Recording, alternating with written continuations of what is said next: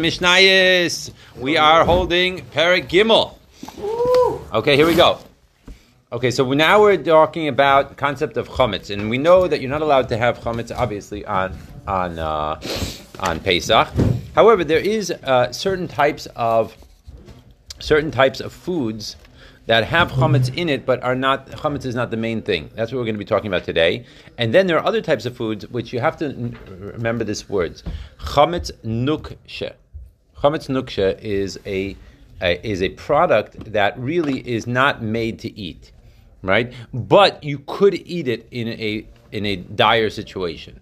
And then there's like there's like three levels that we're going to be talking about, right? There's there's the chametz that is you know part of the food, but it's not like mamish having a piece of bread.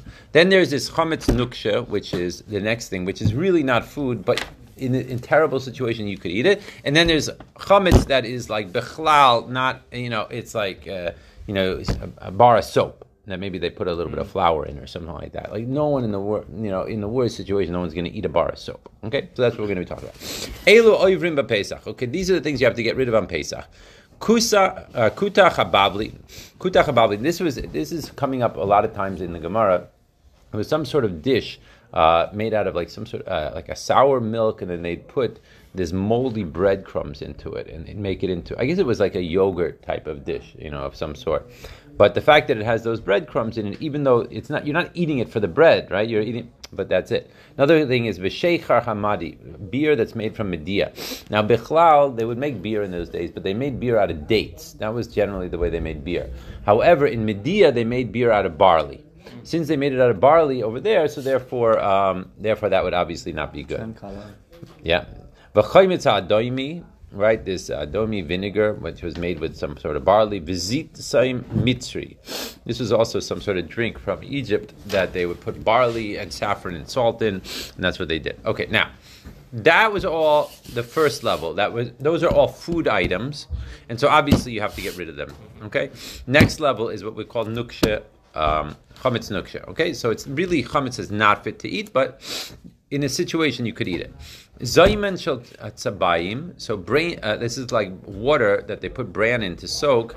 That was used by the dyers. You know when they were uh, like dyeing uh, certain uh, colors. So they'd also use it uh, that type of water to uh, make types of dyes. So really, you know, no one's using it for. It's not a food item, but it could be in a terrible situation. It could be used as a food item. Also, ba'milan shel tvachim. Also, a milan, which is a type of apparently it was some sort of bread that they'd make from very very um, unripened grains, and it was mainly used to like uh, to like it says here to absorb uh, like the bad smell and the froth. It wasn't really used as a food item, but that also. But koilin shel seifrin also glue that seifrim used to paste together uh, different parts of the uh, scrolls, right? So these are all chametz nuksha. Okay, so these would now what we're saying here is that uh, you're not allowed to; these are not fit to eat, right? But he does not he does not make it usher, right, to hold on to these because they're not. It's not really food items, right? However, Rabbi Eliezer, Aimer Rabbi Eliezer disagrees, and he says, "Avs tachshite nashim." Not just this, but even like cosmetics for women, which were made with some sort of chametz, uh, you'd have to get rid of. So Rabbi Eliezer is a mamish an extreme opinion. We do not paskin like Rabbi Eliezer, by the way. Ein halacha Rabbi Eliezer. Zeha klal, this is the rule for according to Rabbi Eliezer. Kol shehu min dagan harizeh oiver as a pesach. Anything that has any type of grain in it, you have to get rid of it for Pesach. Hmm. Okay? Hare elu ba'azhara. So these sub, these things are forbidden to be eaten on Pesach by a prohibition. Ve'ein bahem mishum chorus, but uh, you know they, they don't have chorus in it. And there's a whole question with regards to the pesukim why it works out that way. But that's the bottom line. Okay, Mishnah base. Now, in the olden days, right, they didn't have like today. You can just go to Walmart and buy products so simply, right? So they would have a bowl like to knead uh, dough in, for example, and a lot of times it would break. So how would they? What would they do to uh, to fix the bowl? They would use dough itself to like put in the holes, right? In order, so therefore, the dough literally became a part of the actual wall of the kneading uh, bowl. So now the question comes up: Well, that's chametz, right? I mean, how, what, what, what, what's going on over there? So it says like this: Batzek should seed uh, seed areva. So if dough is in the cracks of the kneading bowl, im yesh kazayis b'makom echad. Now, if you have a kazayis in one place, so chayav levar. Then that is a situation you have to get rid of it because it's clear that that's enough of, uh, of, of, amount of chametz that you got beam low. But if it's not there, batul so it's not considered. Uh, it's not considered uh, like you have to get rid of it because it's so small, and that's considered as part of the actual bowl itself. It's not considered a food anymore. Okay, interesting idea. V'chein le'inyan tuma. So the same concept goes with regards to tuma, right? Like let's say that a person touches a tame person or some sort of tame thing touches uh, the the dough that's in the wall of the of the bowl. So if there's a kazayas, so then it's considered like a food item. It's not considered part of the bowl. So the food becomes tame, but the bowl does not become the same level of tame because it's considered like two different things. But if it's a small amount and you wind up touching that little amount of dough, it's considered as part of the actual bowl, so the whole bowl becomes tame. So now, going further, during not dealing here with Pesach, but with the rest of the year, with the rest of the year. Hold on one second.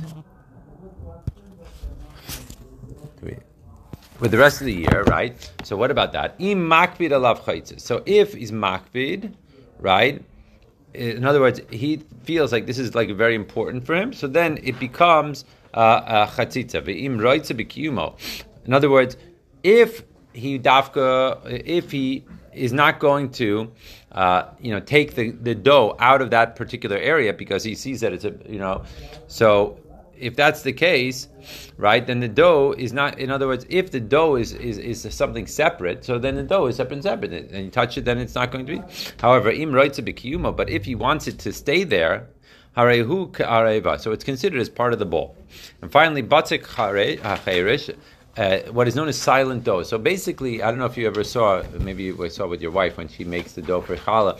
Like after a little while, right, when you make the dough, like if you hit the dough, it makes a certain noise, but then you know there's like chametz in it. You know that it's already grown a little bit and it's like considered chametz. So he's saying like this: if you have in it sometimes if you hit it, it doesn't make any noise. However, im yesh bo shehechmitz harizeh aser. However, if you have another two things of dough and they were made at the same time, and one of them you bang it and you hear that it's chametz, and the other one you bang it and it's totally silent, you can assume that even though it doesn't make the noise, there's still chametz in it, and that's the idea. Okay, let's stop here for today.